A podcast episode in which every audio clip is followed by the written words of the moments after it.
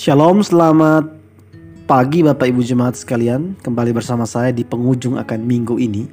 Sebelum kita lebih jauh memulai akan segala aktivitas kehidupan kita di penghujung minggu ini, saya mengajak kita terlebih dahulu.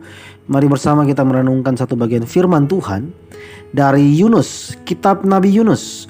Yunus pasal 3 ayat 1 sampai dengan ayat yang kelima. Demikian firman Tuhan, pertobatan Niniwe. Datanglah firman Tuhan kepada Yunus untuk kedua kalinya. Demikian. Bangunlah, pergilah ke Niniwe, kota yang besar itu, dan sampaikanlah kepadanya seruan yang kufirmankan kepadamu. Bersiaplah Yunus lalu pergi ke Niniwe, sesuai dengan firman Allah. Niniwe adalah sebuah kota yang mengagumkan besarnya. Tiga hari perjalanan luasnya. Mulailah Yunus masuk ke dalam kota itu sehari perjalanan jauhnya. Lalu berserulah 40 hari lagi maka Niniwe akan ditunggang balikan.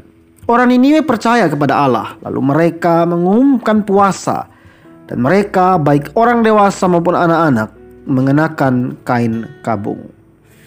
Bapak Ibu, kita tahu kisah Yunus ya. Yunus di perut ikan. Yunus yang diutus ke Niniwe. Kalau kita baca secara keseluruhan dalam kisah ini kita akan menemukan bahwa Yunus itu terperangah. Mengapa? Karena dia mendapati bahwa penduduk Niniwe yang jahat bahkan menjadi ancaman bagi bangsanya sendiri bangsa Israel itu ternyata menerima peringatan Yunus. Mereka tidak marah, melainkan percaya bahwa Allah akan membinasakan mereka jika mereka tidak bertobat. Mereka pun menyerukan puasa dan perkabungan secara nasional sebagai tanda penyesalan akan dosa. Ini bangsa yang bejat, bangsa yang jahat bisa menerima pertobatan. Itu membuat kaget dan terperangah Yunus. Sebenarnya ini bukan sesuatu yang Yunus harapkan. Dan inilah sesungguhnya yang menjadi alasan utama mengapa ia melarikan diri dari tugas panggilan Tuhan. Sehingga Tuhan membiarkan dia ada dalam perut ikan besar. Memang pada akhirnya Yunus melaksanakan tugas yang Allah bebankan kepadanya kan. Namun harapannya adalah agar Allah membinasakan penduduk Niniwe yang jahat itu.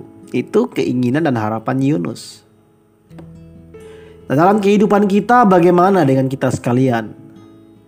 Adakah orang tertentu dari suku bangsa tertentu yang secara pribadi atau turun-temurun kita benci dan sangat tidak kita sukai? Apakah kita punya beban untuk mendoakan mereka agar dosa mereka diampuni dan mereka berbalik kepada Allah? Ataukah hati kita dikuasai kebencian seperti Yunus?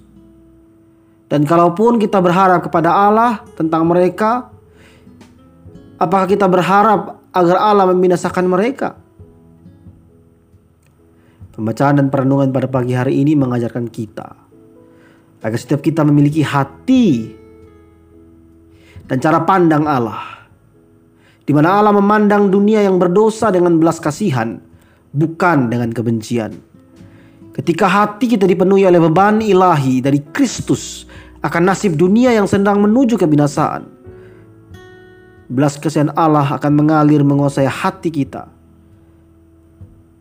Dan kiranya kerinduannya itu akan menggerakkan hidup kita untuk mau memberitakan Injil, mau mengampuni, mau menolong saudara-saudara kita yang tersesat, bahkan yang sangat kita benci sekalipun. Mari kita ingat, kita ini selamatkan bukan selamat untuk diri sendiri, tapi juga bagi mereka yang tersesat secara khusus bagi mereka yang bahkan mungkin sangat tidak kita sukai.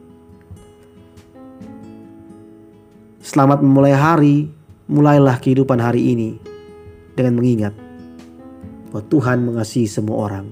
Demikian pula kita, haruslah demikian. Shalom, Tuhan Yesus memberkati.